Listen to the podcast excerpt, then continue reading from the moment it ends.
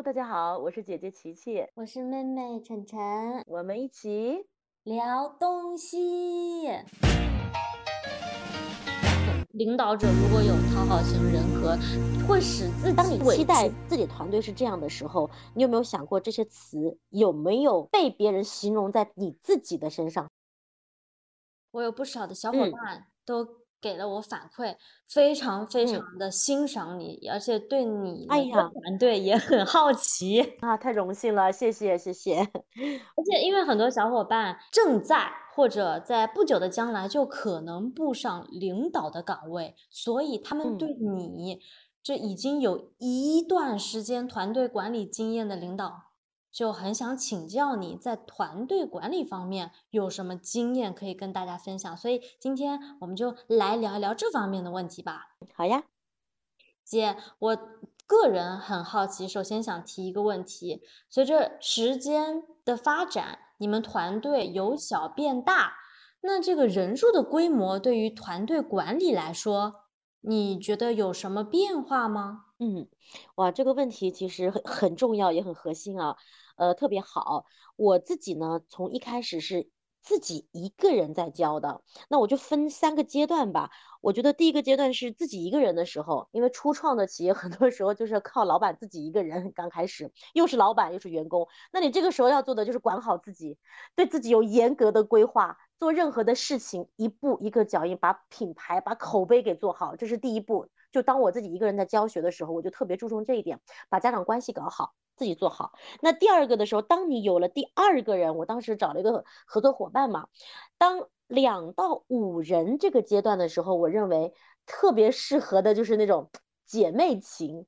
闺蜜情，把这些人都经营成你身边最好的朋友和最好的闺蜜，用这种方式，好像大家热热闹闹的凑在一起，哎，要把这个，哎，不分彼此，不分你我的，要把这个事情共同给做好。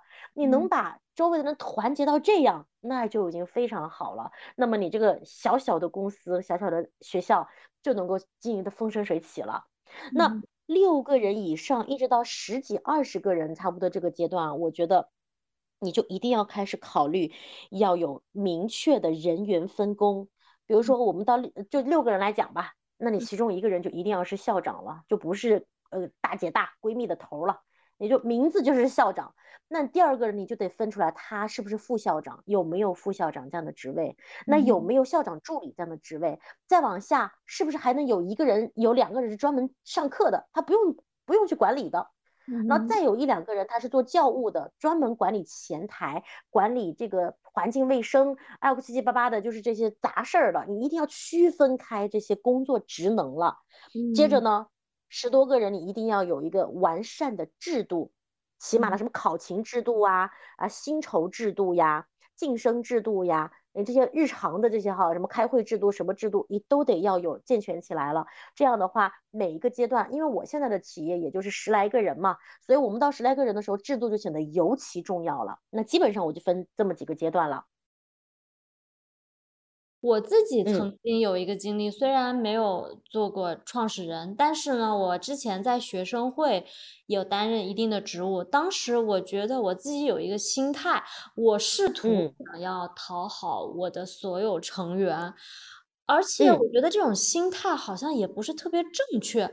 那你作为一个一个创始人、一个团队的领导者，你怎么看待这样的心态呢？嗯嗯，好嘞。那你们的规章制度是不是很明确？我觉得学生会的规章制度应该是明确的，因为一直有这样的机构，而且不同的部门承担着不同的职责。嗯，那挺好的。那我问一下你们，在你有这个感受的话，哈，给你带来很大的痛苦吗？我觉得事儿也办成了，但是我就是想请教一下，这种心态，嗯，对不对呢？因为我当时的困扰就是觉得。好像不应该讨好每一个人呀。嗯嗯嗯，不应该通过想要跟每一个人处成好闺蜜，而使这个团队做好每一件事儿。嗯嗯嗯，好的。我刚才有问说，一个是大家是否都明确自己的分工职责，第二个是否呃做把这个事情做好了，那还有一个中间的过程是不是无比的痛苦很煎熬？其实这些都是很关键的问题哈。为什么这么说呢？因为本来管理这件事情，它就不是一个绝对的命题，它就不是它没有绝对的答案，它不像那个数学题，一加一就必须等于二，如果不等于二就完蛋了，那不是的，只要这整个团队它能产生价值，它最后的这个结果又是好的，那经历这些过程的人又不痛苦。或者说他痛苦是一时的，他并不是无比的煎熬，那么就不会有大问题。所以他这个很多时候是，嗯，看领导人自己，他觉得好，领导人也觉得好啊，员工也觉得好，他们都共同能赚到钱，也也就是结果好，那就是没有问题。除非双方都无比痛苦，不断有人离职，这个企业规模越做越小，或者不断的亏损，嗯哼，问题了，管理方式。所以还是结果导向。如果你发现了现实生活中有什么问题，你再追根溯源，到底是哪一些方面出了问题？但之前社会上也经常讨论这种讨好型人格，并不是特别好。你怎么看呢？领导者如果有讨好型人格，会使自己觉得其实觉得自己也有点委屈。毕竟我是领导，我干嘛要讨好每一个人？好像这种心态不是特别好。嗯嗯嗯嗯，啊，也会有这种情况，我们身边也很多这样的情况，包括我自己前期也会有这样的状态。但我觉得，其实怎么说呢？如果说你自己觉得很不好，你想要改变，就从自己改变。嗯你这个是你自己决定要讨好他的呀，又不是他逼着你要讨好他的，你说是不是啊？你决定在这件事情上妥协，那是你的问题啊，嗯，是吧？如果呃一一个人他如果像你这样能够反问出我不想这么做，呃我为什么要这么做的时候，那你就要想想是呀，你都能提你都能置身事外的跳出第三方来问这个问题了，那你为什么还要这么做呢？你可以不下次你可以不要答应他这个条件吗？他说老板我明天不想上班，我要请假去玩个三天，你可以不答应啊。如果你觉得说啊，我如果不答应他会不会走啊？他会不会到时候会不会离职？好，那我告诉你，就是你不够强大，就是你这个机构不够强大，你害怕离，你害怕失去他。当你强大到不怕失去他的时候，有没有他，而是由他来害怕说，我不能失去这份工作，我这工作太好了，我我你你呃呃对，就是他不管他在不在，他的业绩都有人可以完成。你不依靠他的时候，你还会讨好他吗？不可能的呀，嗯，就我可以这样理解吗？嗯哼，我可以这样理解吗？首先，我们要有比较，如果规模大的时候，完善的规章制度能够从刚性去约束某个人，同时呢，他也享受一定的权利，他该享受的也享受，并且除了制度上以外呢，就是你整个团队要足够的强大，使你自己内心不会说害怕失去某一两个员工。啊，我那我讲个我的感触哈，就是，所以讲为什么我们自己初创的时候，自己一个人可以扛下所有的事情啊？那领导不要去做一些自己不擅长的事儿，比如说我自己是教艺术类的，我卯足了劲儿，我要去搞一个什么什么洗头店什么这样的，那我就完蛋了，因为一旦那个主要的那个人，主要的技术人员出问题，你自己连顶都顶不上。那对于我们来说就不会，万一。如果谁谁谁临时出了什么事儿，比如说家里出了什么事儿，马上不能上课，我再不济我自己都能顶得上，我不怕呀，嗯，就是一种底气，做自己擅长的事儿，你能兜底。对，没错，你这个话总结的对。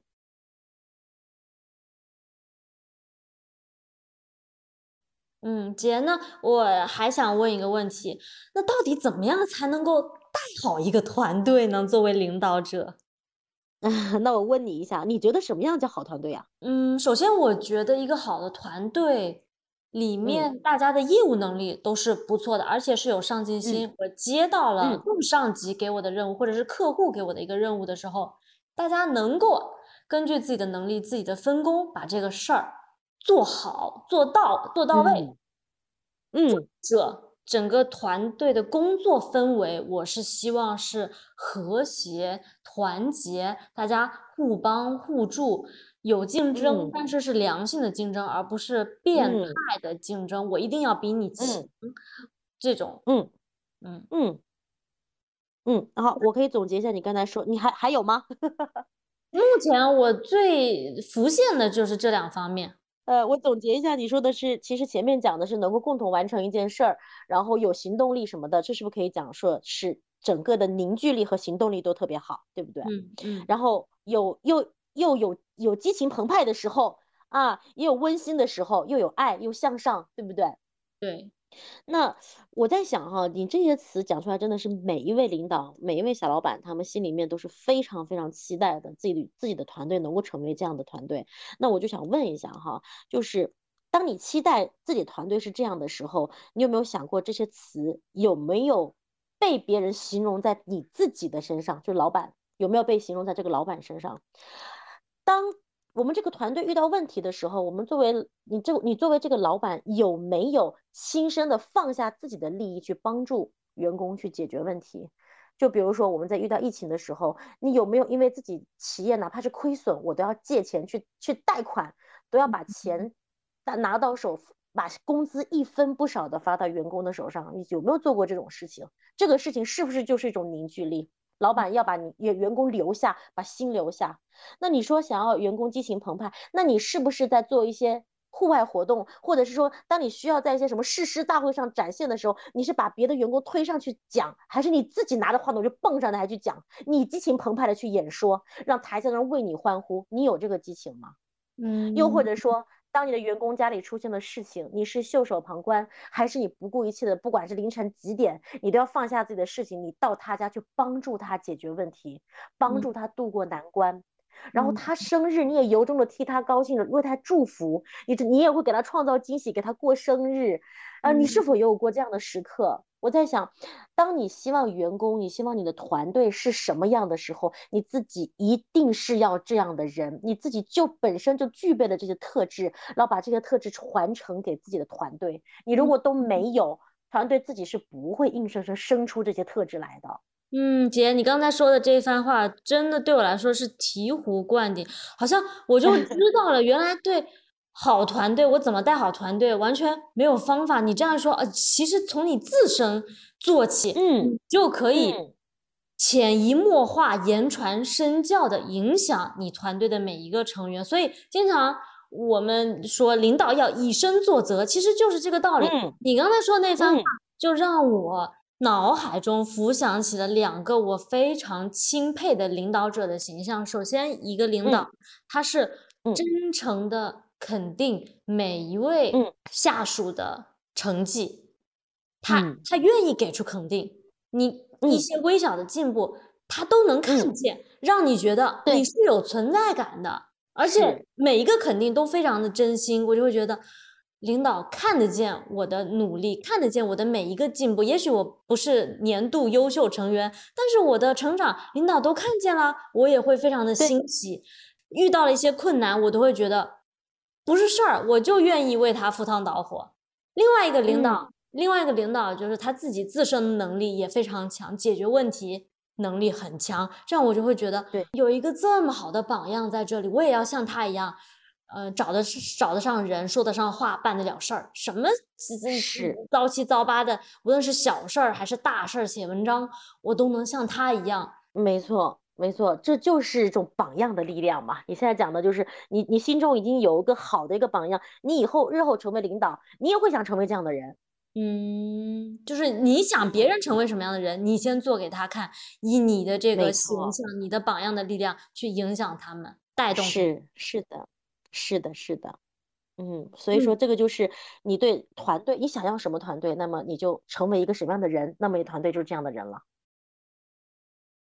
姐，那除了这一点，你还有什么特别想和大家分享的管理方法吗？我这边有遇到，经常会遇到一些校长，他们也有几百个人了，甚至有些是上千个人了，然后在经营起来很痛苦。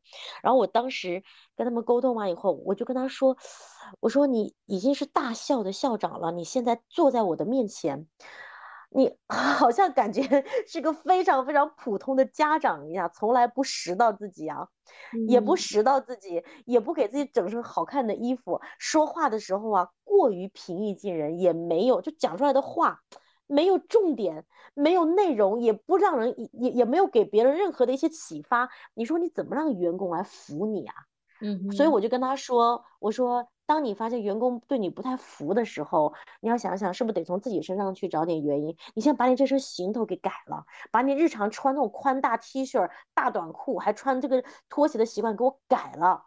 你先从正装开始穿，每天给我坚持穿正装。他说，那他说穿正装就能够有有有所改变吗？我说不是说穿正装就能改变你，而是你从穿正装开始重视你自己领导的岗位。我认为你你根本就不重视自己是一个领导。如果你重视自己是个领导，你不会轻易的让这样的自己坐在这个位置上。你穿上正装的那一刻，你可能就会想，那我今天穿的西装革领的啊，笔挺的那什么的，那我是不是说话的时候也不能那么。